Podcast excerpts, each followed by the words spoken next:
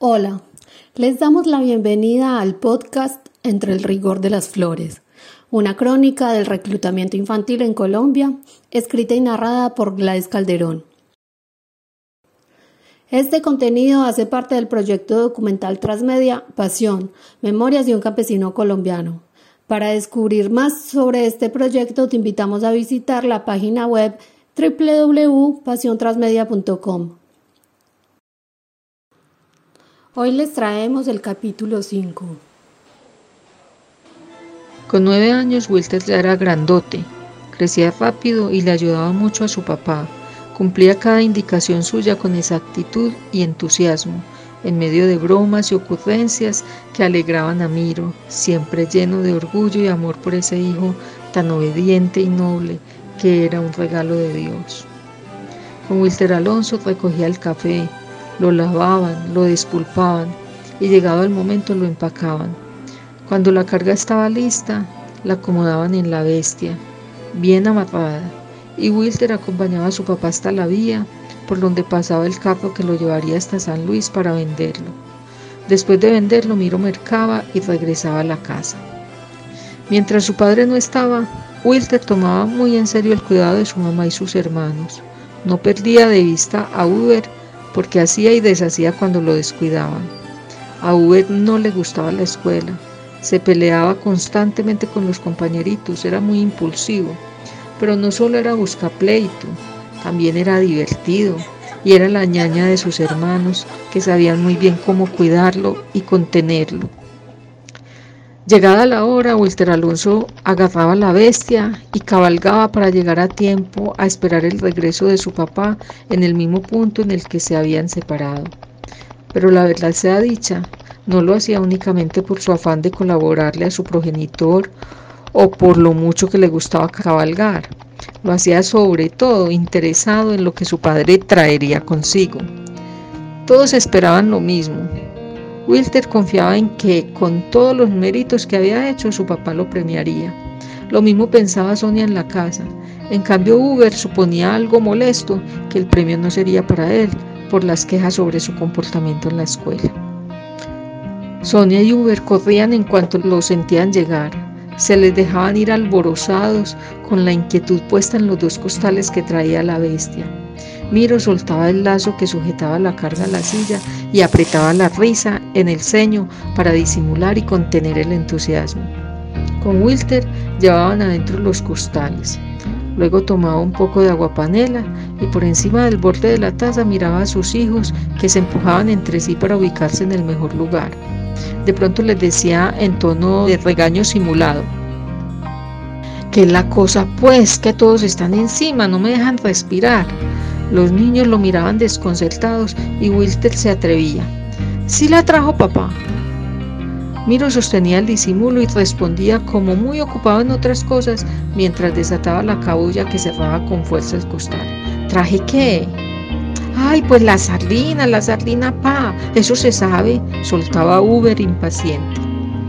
Esta vez no alcanzó para la sardina, pero en la próxima les traigo si Dios quiere. Mentira, mentira, cierto que es mentira, pasito, jugueteaba Sonia. Es verdad, mi hijita, yo no soy mentiroso. No se pudo. A mí no se me olvidó, pero ¿qué hacemos pues? No se pudo. Otro día será. Entonces Uber volvía al suelo, donde seguían los juguetes que recién había soltado, y reanudaba su imaginario combate con las tropas. En cambio, Wilter Alonso y Sonia se quedaban ahí, muy callados, hasta que Miro lograba desatar el costal, porque sabían que su papá les iría entregando el arroz, el chocolate, el aceite, la sal, para que ellos guardaran cada cosa en su lugar. Hasta que ese silencio de miradas gachas despertaba a Morelia. Mi hijo, ya vino mi hijo, ¿cómo le fue? Pues bien, mija. ¿Y usted cómo está, mija? ¿Cómo pasó hoy? Yo bien, sí, bien. Tenía dolor de cabeza, pero se me quitó. Y si trajo la sardina, mijo, porque están tan caritristes. Lo esperaron todo el día y el arroz ya debe estar. ¿Ya está la arroz, niña? Le preguntaba Sonia. Yo creo que sí, mamá, pero ya para qué. ¿No ve que mi papá no la pudo traer? No pudo, porque no pudo. No me alcanzó la plata. Muestra a ver, mijo, los bolsillos. Entonces Morelia se levantaba y antes de que caminara hacia él, Miro se le acercaba y le decía, meta la mano y verá, mija, quedé pelado del todo. Morelia lo conocía muy bien, entonces esculcaba los bolsillos hasta que sacaba la sardina. Los niños saltaban y gritaban, hasta Uber, que ya sabía que para él no sería la mejor parte, pero también disfrutaría. Y empezaba la pelea entre Sonia y Wilter, que es para mí, que a mí me toca esta vez, que la última vez no me tocó a mí, que nunca es para mí y esta vez me la gané, y todo eso que solían decir. Pero Miro ya había pensado en una solución.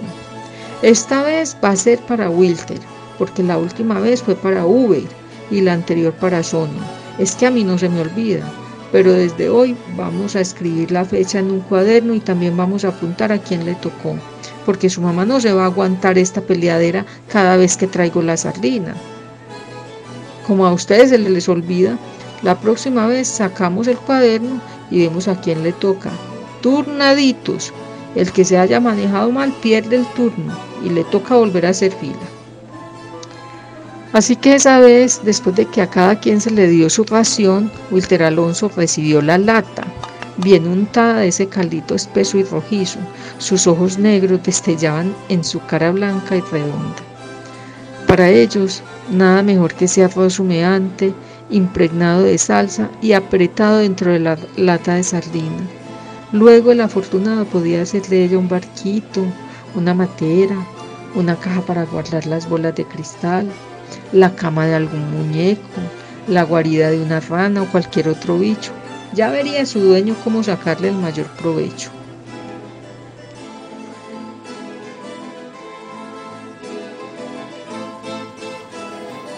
En memoria de Wilter Alonso Ocampo Gómez, quien fue víctima del reclutamiento forzado en el municipio de San Luis, Antioquia, el 22 de agosto del año 2000. En ese momento él tenía solo 13 años. Hoy todavía se desconoce su paradero.